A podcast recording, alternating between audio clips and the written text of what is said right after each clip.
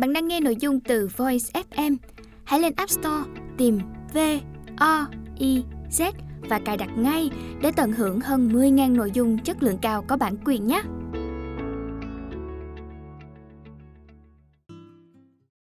Bạn đang nghe sách nói tại Voice. Mời các bạn lắng nghe quyển sách Duyên Tình Lạc Bến. Tác giả Bà Tùng Long. Giọng đọc Kim Xuân.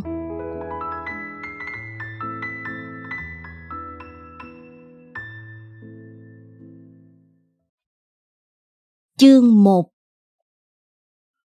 Chiếc xe nhà của ông Đại, giám đốc hãng Hồng Tân, vừa đổ trước cửa thì Lý đã ngắt nhỏ Huệ. Khổ quá, đã tám giờ rồi mà sao Mỹ Dung chưa tới? Ông giám đốc đến kìa, không thấy Mỹ Dung, chắc ông sẽ tức giận, rầy cả tụi mình cho xem. Cúc vừa đánh máy vừa nói. Làm việc đi các chị, nếu không lại bị la cả đám. Không hiểu Mỹ Dung có bị bệnh không, mà giờ này vẫn chưa thấy tới. Ông Đại đã đến chỗ ba cô thư ký. Họ cắm cúi làm việc như không để ý những gì xảy ra quanh họ. Ông Đại đi thẳng vào văn phòng. Cúc đợi ông đi khỏi liền nói. Hú vía, ông ấy không để ý đến sự vắng mặt của Mỹ Dung. Tội nghiệp Mỹ Dung quá, độ rầy trong nó bơ phờ như kẻ mất hồn. Lý nhún vai. Ai bảo yêu cái thằng lưu manh ấy cho khổ. Huệ nói. Các chị đừng nói như thế, ai ở trong cục mới biết. Chị nói Mỹ Dung yêu thằng lưu manh, Mỹ Dung nghe được sẽ buồn rầu tội nghiệp. Lý nói, lưu manh thì bảo là lưu manh, lừa gạt và dụ dỗ các cô gái để lấy tiền ăn chơi đàn điếm. Cái tên Vũ nào đó không lưu manh thì là gì? Tôi không hiểu tại sao Mỹ Dung lại yêu Vũ được. Mỹ Dung hiền lành quá, đẹp đẽ quá, mà Vũ thật là vũ phu, mặt mày hung hăng, cử chỉ hống hách. Cúc thở dài. Tình yêu mù quáng, người ta đã bảo thế, các chị không biết sao? Chỉ tội nghiệp Mỹ Dung, có bao nhiêu tiền dành dụm đem cúng cho Vũ cả. Các chị không để ý hai bàn tay của Mỹ Dung à? Chiếc nhẫn hộp xoàn của Mỹ Dung đâu mất rồi? Chắc là cầm bán gì rồi để lấy tiền đưa Vũ. Huệ kinh ngạc. Đến nước ấy à? Thế thì nguy lắm, chúng ta phải can thiệp mới được. Đã là bạn bè, mình không nên ngồi yên nhìn một người bạn sắp sa xuống hố. Ba người đang nói đến đây thì Mỹ Dung ở ngoài hấp tấp đi vào, vội vã lấy giấy tờ ra làm việc, không kịp chào các bạn. Huệ thấy vậy đưa mắt liếc Lý, Cúc, rồi hỏi Mỹ Dung. Chị có bệnh không? Mà đi trễ lại có vẻ nhọc mệt như thế. Nghe bạn hỏi, Mỹ Dung ngẩng đầu lên, vội vàng nói. Chào các chị, tôi đến trễ hấp tấp quá quên cả chào các chị. Xin các chị tha lỗi cho. Thấy xe ông giám đốc đậu trước cửa, tôi quýnh quá. Lý hỏi. Tại sao chị đi trễ? Mỹ Dung nói thật nhanh như che đậy một sự thật đau khổ. Có chút chuyện riêng chị ạ. À? Rồi Mỹ Dung cắm cúi làm việc, cố tránh những con mắt tò mò của các cô bạn đồng sở. Huệ lắc đầu tỏ vẻ thương hại Mỹ Dung. Thỉnh thoảng, Huệ ngừng làm việc để nhìn trộm Mỹ Dung. Thấy cô bạn gái của mình có vẻ bơ phờ, dường như có việc gì lo nghĩ lắm. Hai ba lần Mỹ Dung bỏ viết xuống, chống tay vào má, đôi mắt đăm đăm nhìn lên trần nhà. Một lát, Mỹ Dung đứng dậy đi vào phòng ông giám đốc. Huệ nói với Lý. Chắc không ổn rồi, Mỹ Dung lo nghĩ quá, mới một tuần nay mà chị ấy gầy sút hẳn đi, trông thiểu não quá. Mỹ Dung vào phòng ông giám đốc làm gì vậy kìa? Cúc nói, đầu không ngẩng lên khỏi những con số. Thì đem giấy tờ cho giám đốc ký chứ gì? Huệ nói, Mỹ Dung đi vào với hai bàn tay không, giấy tờ gì đâu mà ký. Kìa, chị ấy ngập ngừng chưa dám vào. Nhưng Mỹ Dung chỉ do dự một chút, rồi mạnh dạn đi vào. Mỹ Dung, cô thư ký thân tín của ông Đại, là một thiếu nữ trạc hai mươi tuổi, có một vẻ đẹp kín đáo, nhu mì, tánh tình hiền lành nhưng lanh lẹ, vui vẻ. Là một thiếu nữ mồ côi, từ thuở bé sống ở một cô nhi viện. Năm mười sáu tuổi, Mỹ Dung ra khỏi cô nhi viện để tự tìm việc làm. Bà giám đốc cô nhi viện giới thiệu nàng với ông Đại, giám đốc hãng Hồng Tân, một người bà con của bà, và ông bằng lòng nhận nàng làm thư ký riêng. Ông Đại xem Mỹ Dung như con cháu, đối đãi với nàng rất tử tế, mà Mỹ Dung cũng xứng đáng với lòng tin cậy của ông Đại. Chỉ trong vòng ba tháng, nàng đã thạo tất cả công việc, lại thông minh, chịu khó, nên ông Đại rất vừa lòng. Mỹ Dung còn được các đồng nghiệp nam kính mến, các đồng nghiệp nữ cũng không hề ganh tị với nàng, mặc dù nàng đẹp và được chủ tin cậy. Hai năm sau, nghĩa là từ ngày Mỹ Dung ra làm việc, nàng thuê một căn phòng nho nhỏ, sống một mình. Từ khi bước chân ra khỏi cô nhi viện, Mỹ Dung gặp toàn sự may mắn, nên nàng thấy đời nàng bước vào một giai đoạn mới. Nàng sống tự lập, không nhờ cậy vào ai. Kể ra thì những ngày mới này dù sao cũng tươi đẹp hơn những ngày ở cô nhi viện.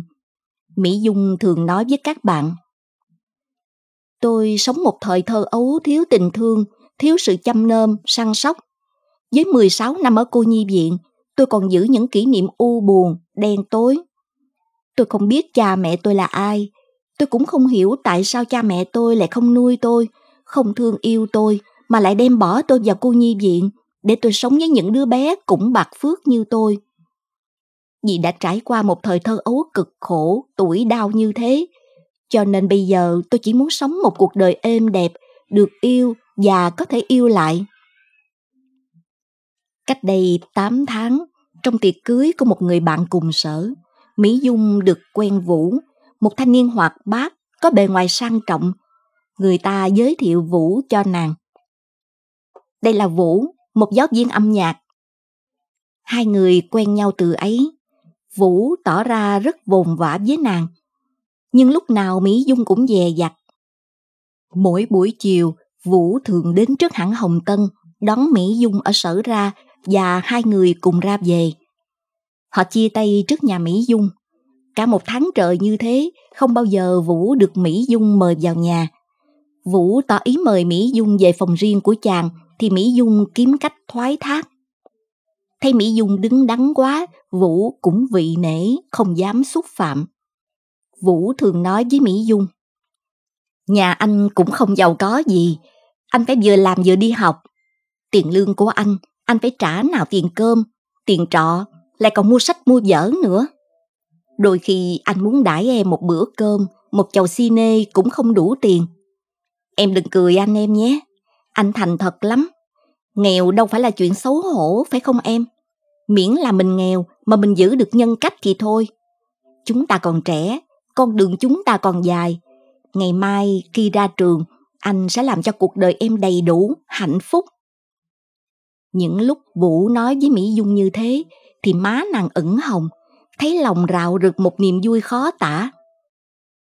Vũ cư xử rất khôn khéo, nên Mỹ Dung không bao giờ nghi ngờ gì về Vũ cả. Vũ nói gì, Mỹ Dung cũng tin răm rắp. Nàng đã nói với Vũ: "Anh Vũ ơi, anh cứ lo lập chí đi. Người con trai ít ra cũng phải có một sự nghiệp gì với đời. Em xin vui lòng chờ đợi ngày anh thành danh." Thế là Mỹ Dung yêu Vũ và đặt hết lòng tin vào Vũ. Khi Vũ hiểu Mỹ Dung đã yêu mình tha thiết, thì một hôm Vũ nói với Mỹ Dung vẻ mặt buồn rười rượi: "Chắc anh không thể dạy học được nữa em ạ." "À, sao vậy anh? Anh bận nhiều bài vở lắm phải không?" Vũ lắc đầu: "Không phải thế em ạ, à. Cực gì anh cũng có thể làm được, anh không sợ cực khổ đâu." Mỹ Dung hỏi lại: "Ông hiệu trưởng bất bình anh." Vũ lắc đầu. Mỹ Dung không sao hiểu được. "Thế thì vì lẽ gì, anh có thể cho em biết được không?" Vũ chỉ nói: "Mất chỗ dạy thì anh phải bỏ học, chứ tiền đâu mà trả tiền cơm, tiền trọ, tiền trường. Em có cảm thông sự lo nghĩ của anh." Không đợi Mỹ Dung trả lời, Vũ nói tiếp: "Mỗi tháng tốn đến ba nghìn. Chú thích: đơn vị tiền cũ ở Sài Gòn khoảng thập niên một nghìn chín trăm sáu mươi. Hết chú thích. Phải dạy bốn mươi giờ âm nhạc mới có đủ số tiền đó. thôi đành bỏ mộng làm luật sư, xin một chân thư ký quèn vậy.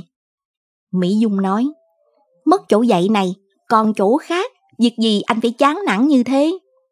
Vũ nói đầy vẻ thất vọng. Lúc này kiếm mỗi tuần mười giờ âm nhạc đâu phải chuyện dễ, huống chi anh không quen cái lối đi xin việc em ạ. À.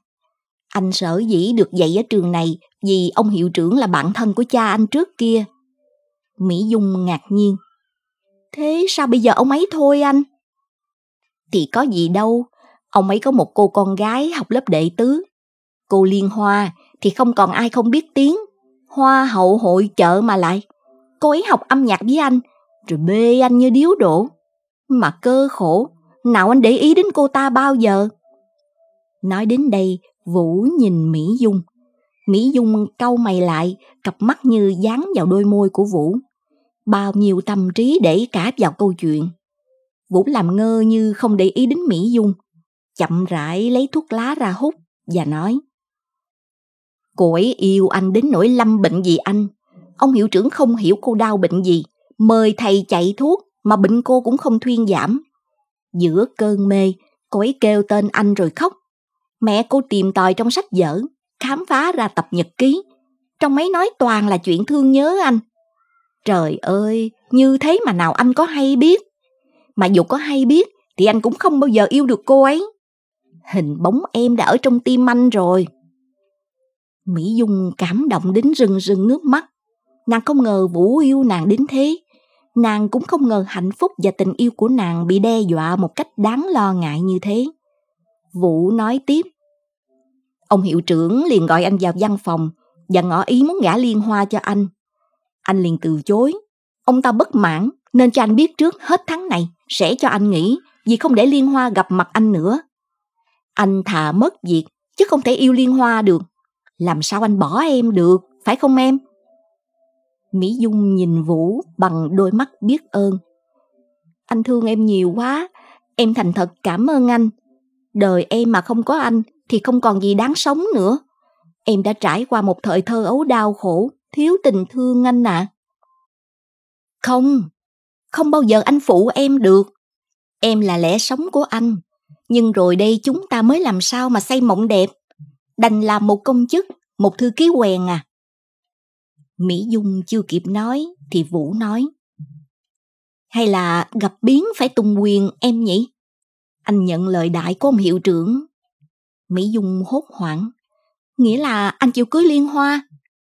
Em đừng nóng nảy, để anh trình bày hết ý kiến đã.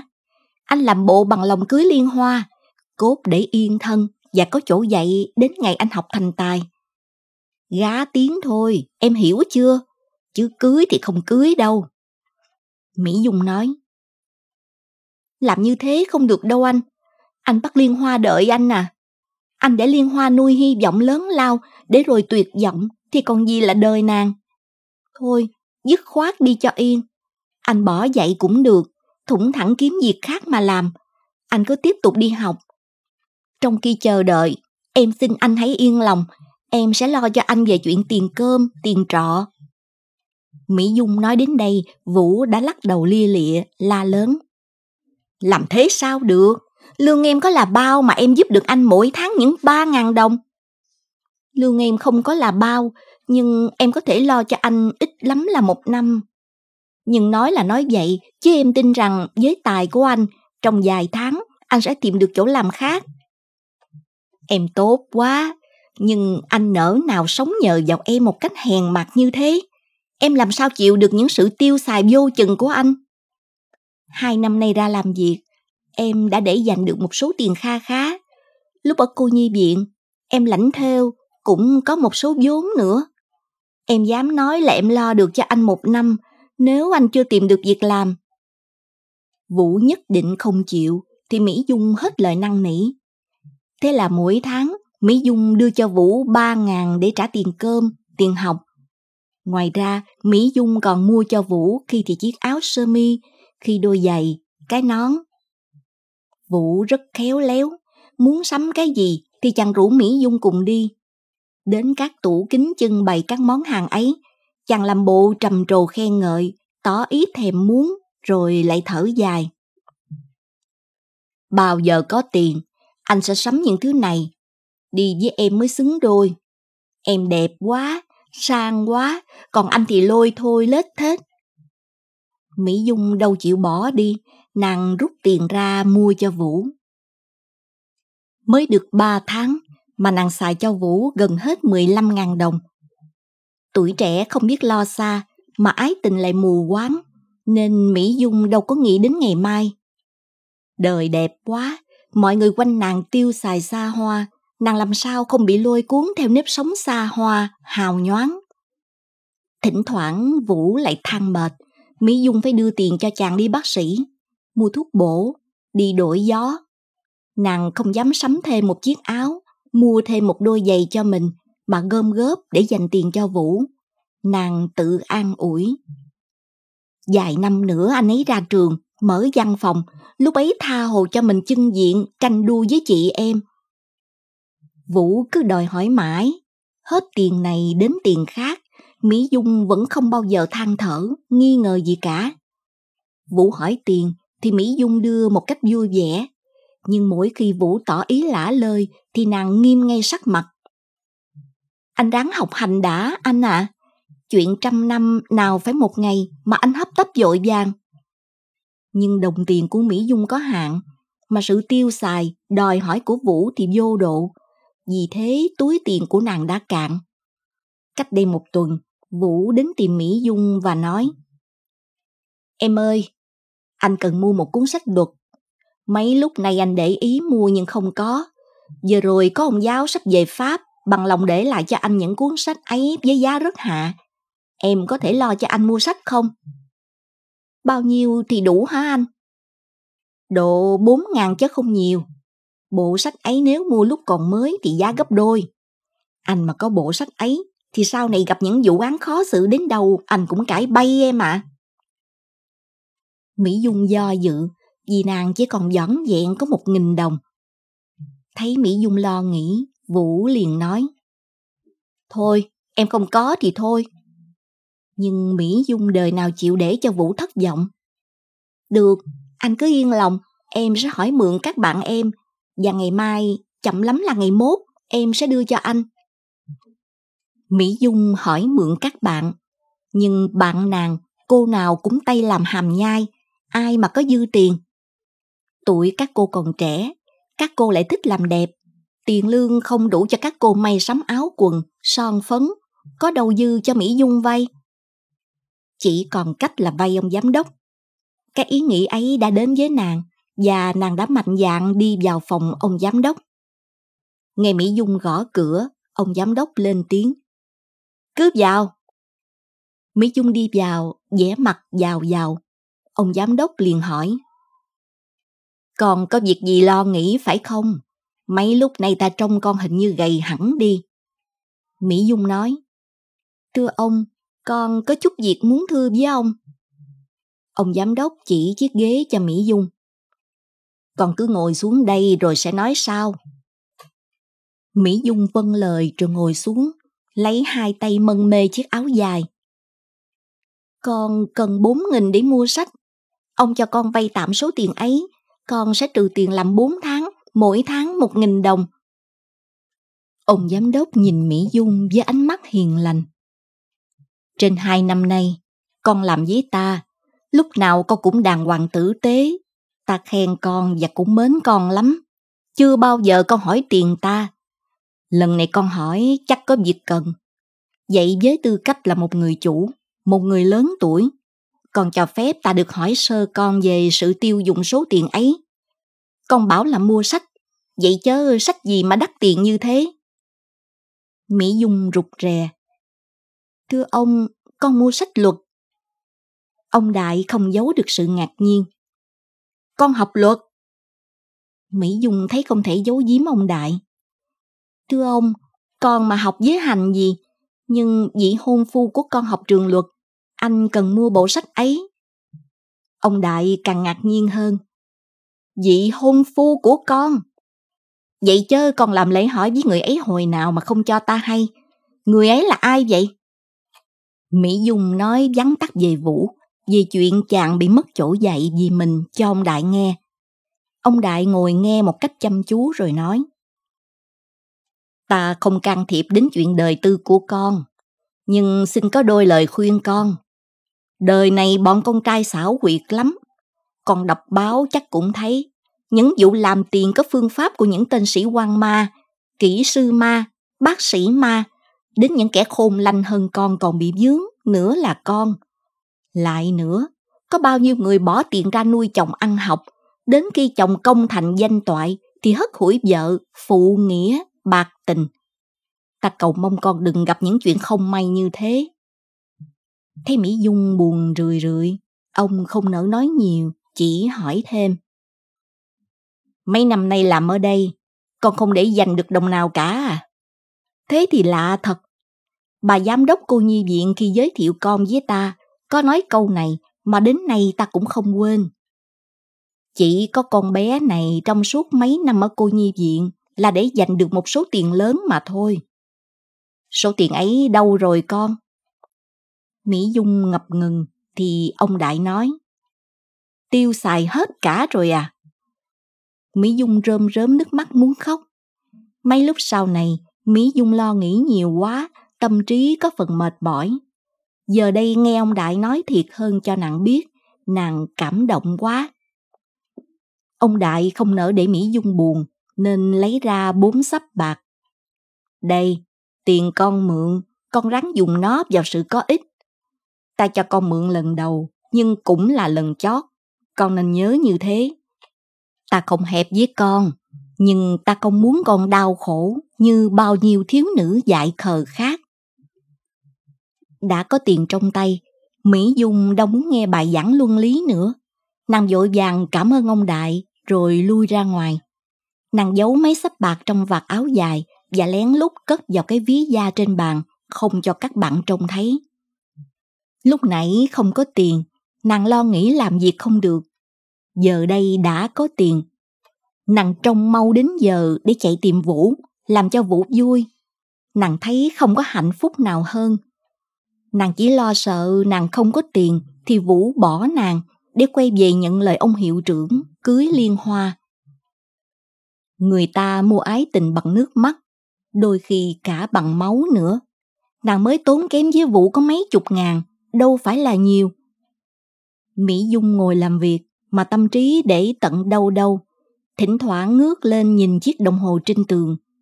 mười một giờ, chỉ còn nửa giờ nữa là tan sở. Nàng cất sổ sách vào các học bàn, khóa lại, tay cầm sẵn cái ví, chờ đợi hồi chuông cứu tinh là ra về. Nhưng sao hôm nay chuông chậm đổ như thế? Anh gác cửa ngủ gục hay sao? Thì giờ sao cứ động lại như thế này? Lý đưa mắt nhìn Huệ và nói nho nhỏ: Mỹ Dung chỉ đợi chuông đổ. Cúc cũng nói: Lúc nãy nó vào mượn tiền ông giám đốc thì phải. Đồng hồ treo trên vách đổ một tiếng, cùng với một hồi chuông reo.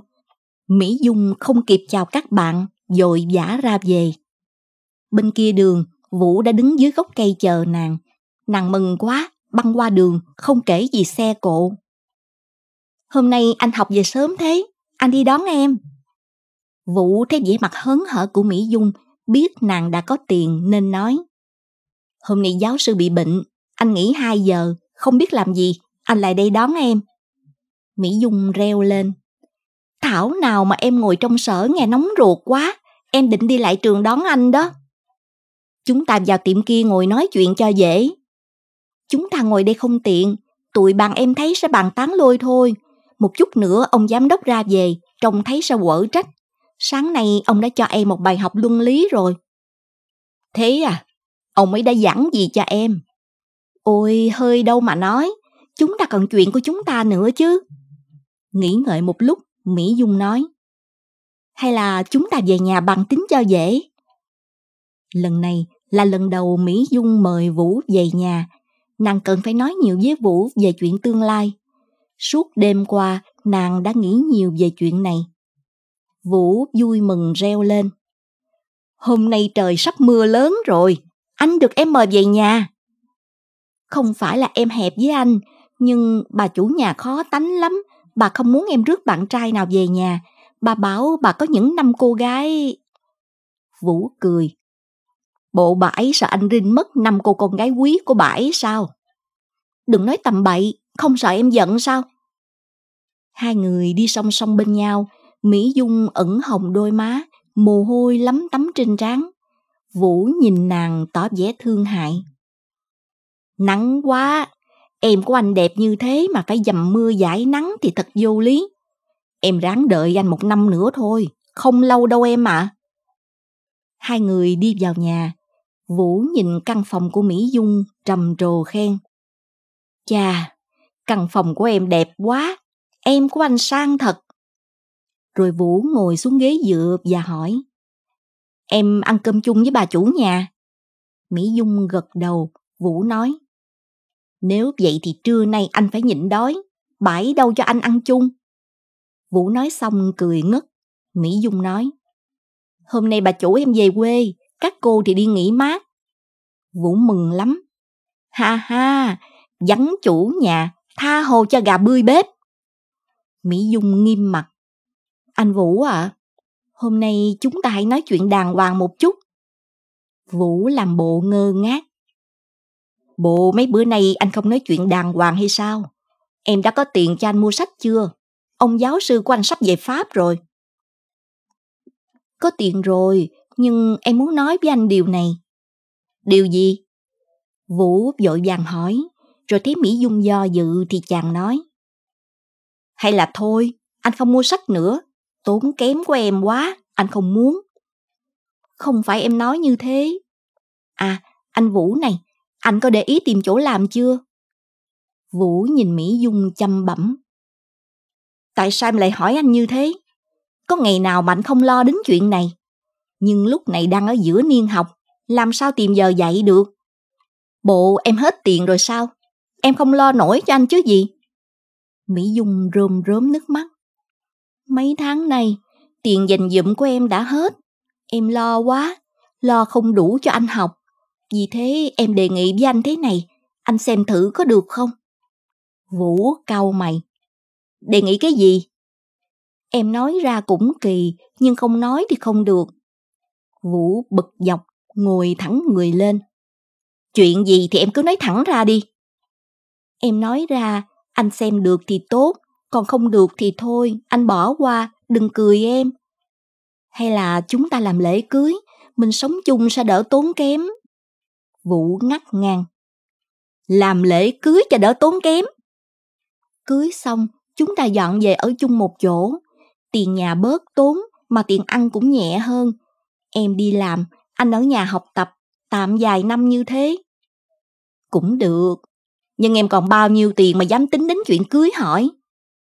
Chúng ta chỉ cần mời hai người chứng làm hôn thú xong thì dọn về ở chung, làm một bữa tiệc đơn sơ đãi các bạn quen biết. Như thế em nghĩ cũng chẳng tốn kém là bao. Nhưng rồi còn phải thuê nhà, mua bàn ghế, sắm ít đồ đạc. Em còn được bao nhiêu tiền? Em còn được hơn một nghìn đồng. Lúc nãy em mượn của ông giám đốc thêm mấy nghìn để anh đủ tiền mua sách. Vừa nghe Mỹ Dung nói thế, Vũ đứng ngay dậy. Có chừng đó thì cưới hỏi làm gì? Thôi, anh cũng chẳng cần mua sách nữa. Số tiền ấy em cất lấy mà xài, hay là đem trả cho ông giám đốc?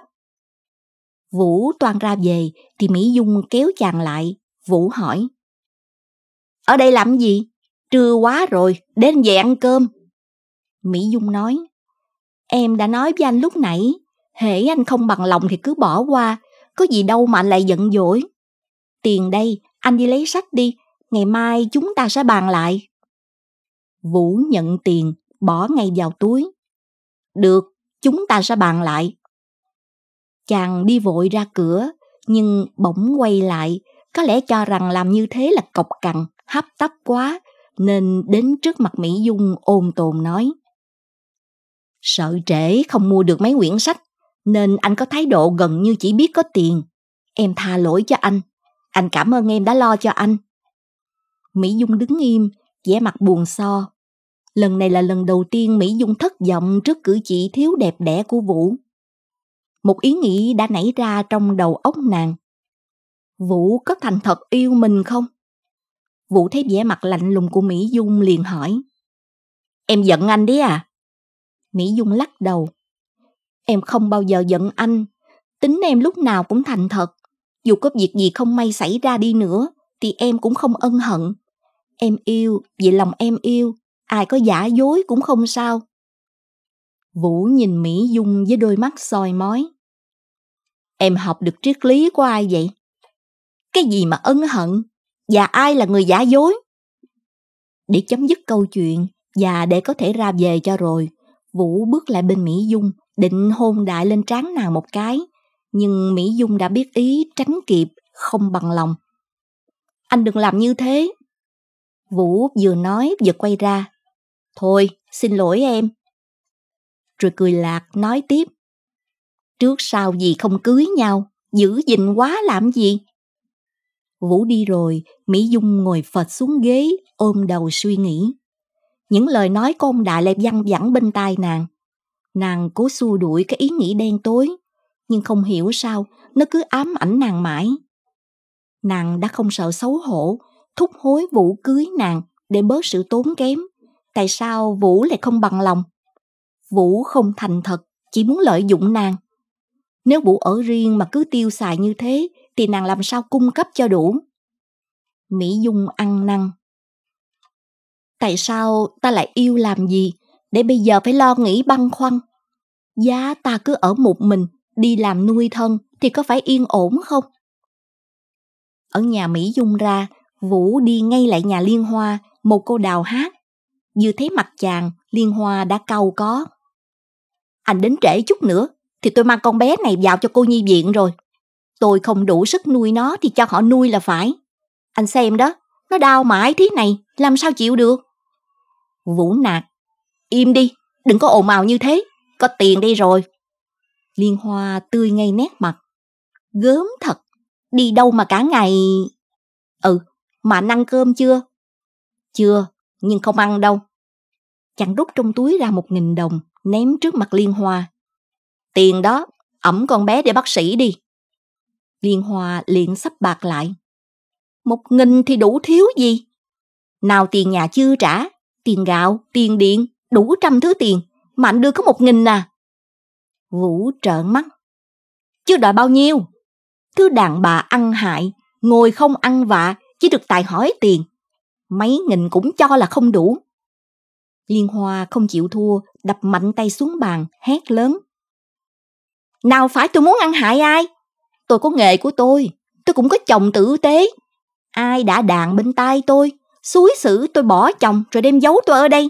Mỗi tháng cung cấp cho tôi vài nghìn mà cho là nhiều. Giá không có con bé này thì tôi đã bỏ đi rồi. Tôi sẽ làm cho anh ở tù, anh coi chừng đó. Vũ thấy Liên Hoa làm dữ, liền lấy thêm một xấp tiền.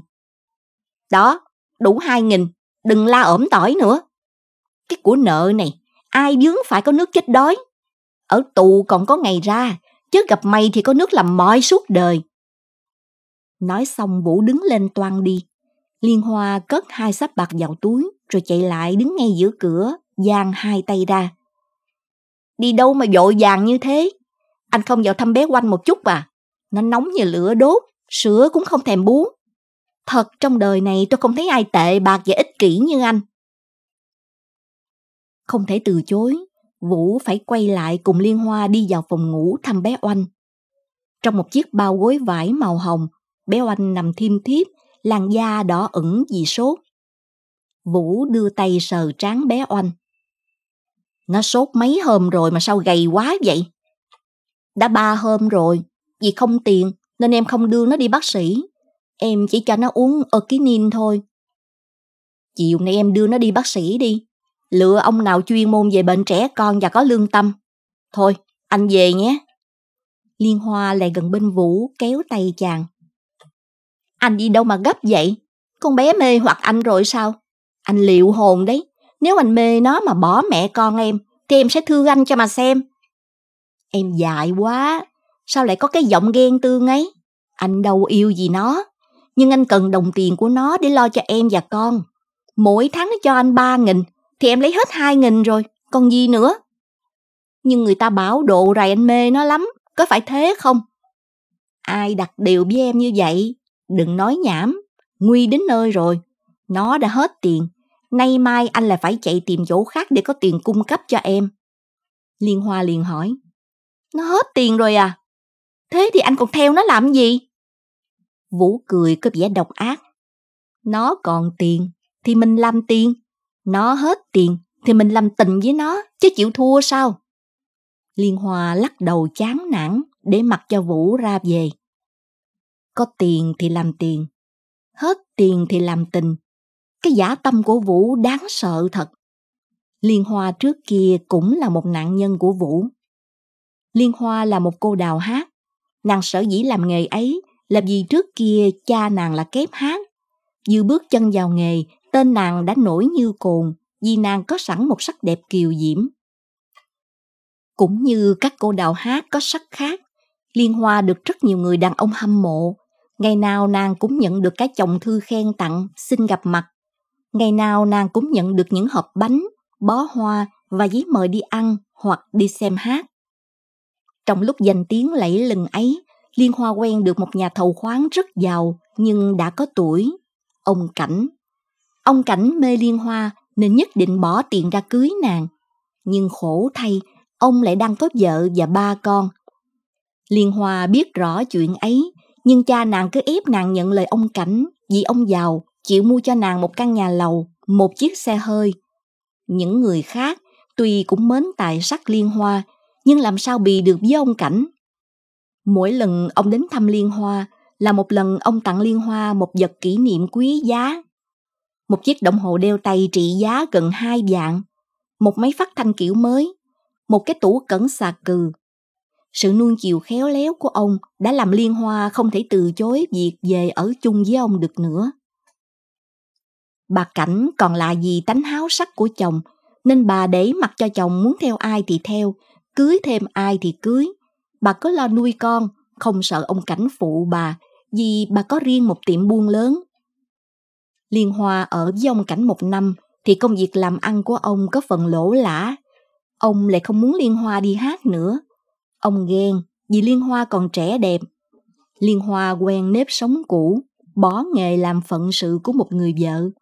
Thấy buồn tẻ quá, những ánh đèn xanh đỏ trên sân khấu, những lớp sóng người chen nhau vào rạp, những tràng vỗ tay không ngớt luôn luôn ám ảnh nàng. Nói làm phận sự của một người vợ thì cũng hơi quá. Nói làm con chim vàng anh để người ta nhốt trong lòng son thì đúng hơn. Suốt ngày nàng ra vào, ngắm nghía sắc đẹp, áo quần của mình trong tấm gương lớn. Đợi ông Cảnh đến sống những phút ân ái bất đắc dĩ và đợi những bữa cơm có người dọn sẵn. Trong những ngày đầu, ông Cảnh sống luôn bên Liên Hoa. Nhưng qua tháng sau thì ông đã trở về sống bên vợ con. Hai ba ngày ông mới đến nàng một lần, ở đột vài giờ rồi lại đi. Vì thế Liên Hoa cảm thấy buồn tẻ. Đem chôn cuộc đời trong ngôi nhà ấy, Liên Hoa có khác nào con chim bị nhốt. Lần lần Liên Hoa sinh ra chán ông Cảnh, muốn trở về với nghề đào hát của nàng. Trong lúc ấy, nàng gặp Vũ. Qua vài lần chuyện trò với Liên Hoa, Vũ hiểu tâm trạng của nàng. Vũ vốn là tay ăn xài lớn, lâu nay thích cờ bạc, rượu chè, đàn điếm. Lúc nào chàng cũng nghĩ cách làm tiền để có tiền xài với bạn bè, với các cô gái. Gặp Liên Hoa, Vũ biết có thể làm tiền được. Liên Hoa không lầm chàng như Mỹ Dung đã lầm, nhưng Liên Hoa sa ngã theo chàng vì khao khát tình yêu tự do. Trước những lời đường mật, quyến rũ của Vũ, Liên Hoa đã trở thành nhân tình của chàng.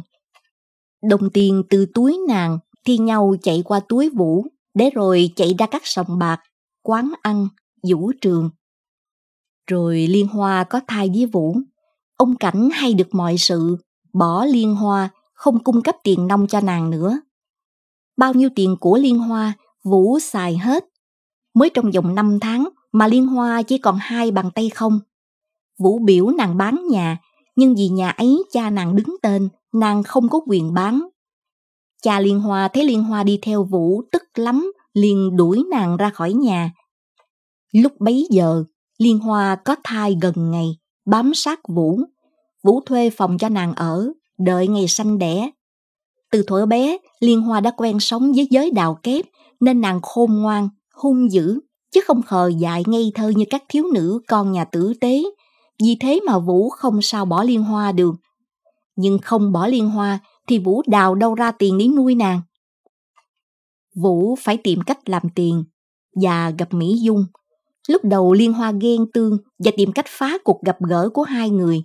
Nhưng sau Vũ hăm dọa xin làm bồi tàu để đi ngoại quốc thì nàng không dám can thiệp vào hành động của chàng nữa.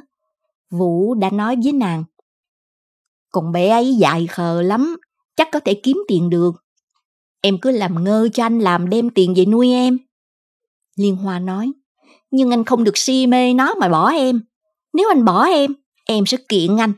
Anh trước kia đã bao lần làm việc phi nghĩa. Anh mà lôi thôi với em, em đi tố cáo, anh sẽ ở tù." Mỗi lần lấy được tiền của Mỹ Dung, Vũ đem về cho Liên Hoa, và lần nào cũng vậy, chàng đều chế giễu Mỹ Dung: "Còn thư ký ấy khờ quá. Nó tưởng anh là sinh viên trường luật, là giáo viên âm nhạc. Nó sợ anh cưới Liên Hoa, con hiệu trưởng. Thật buồn cười." Liên Hoa nói: "Nhưng nó đã là nhân tình của anh chưa? Nhân tình đúng nghĩa đó. Nó khờ dại thật, nhưng khôn về chuyện khác. Nó nhất định giữ mình không cho anh xâm phạm đến." Liên Hoa nghe thế cũng hơi vững dạ. Liên Hoa trước kia quen sống với cái sống xa hoa, giờ đây sống trong thiếu thốn, làm sao chịu được. Rồi nàng sanh bé Oanh, tốn kém khá nhiều, đòi hỏi tiền của Vũ không ngớt. Đôi khi Liên Hoa khổ quá, chịu đựng không được nữa, muốn đem bé Oanh bỏ vào cô nhi viện, rồi trở về sống với nghề đào hát. Nhưng mỗi lần ý nghĩ ấy đến với nàng, và nàng bàn với Vũ, thì Vũ lại không chịu. Liên Hoa cũng không hiểu tại sao Vũ lại ngăn cản nàng, một khi Vũ không còn yêu nàng và bé Oanh. Trong việc này, chắc có điều gì bí ẩn mà Liên Hoa không hiểu được. Hết chương một.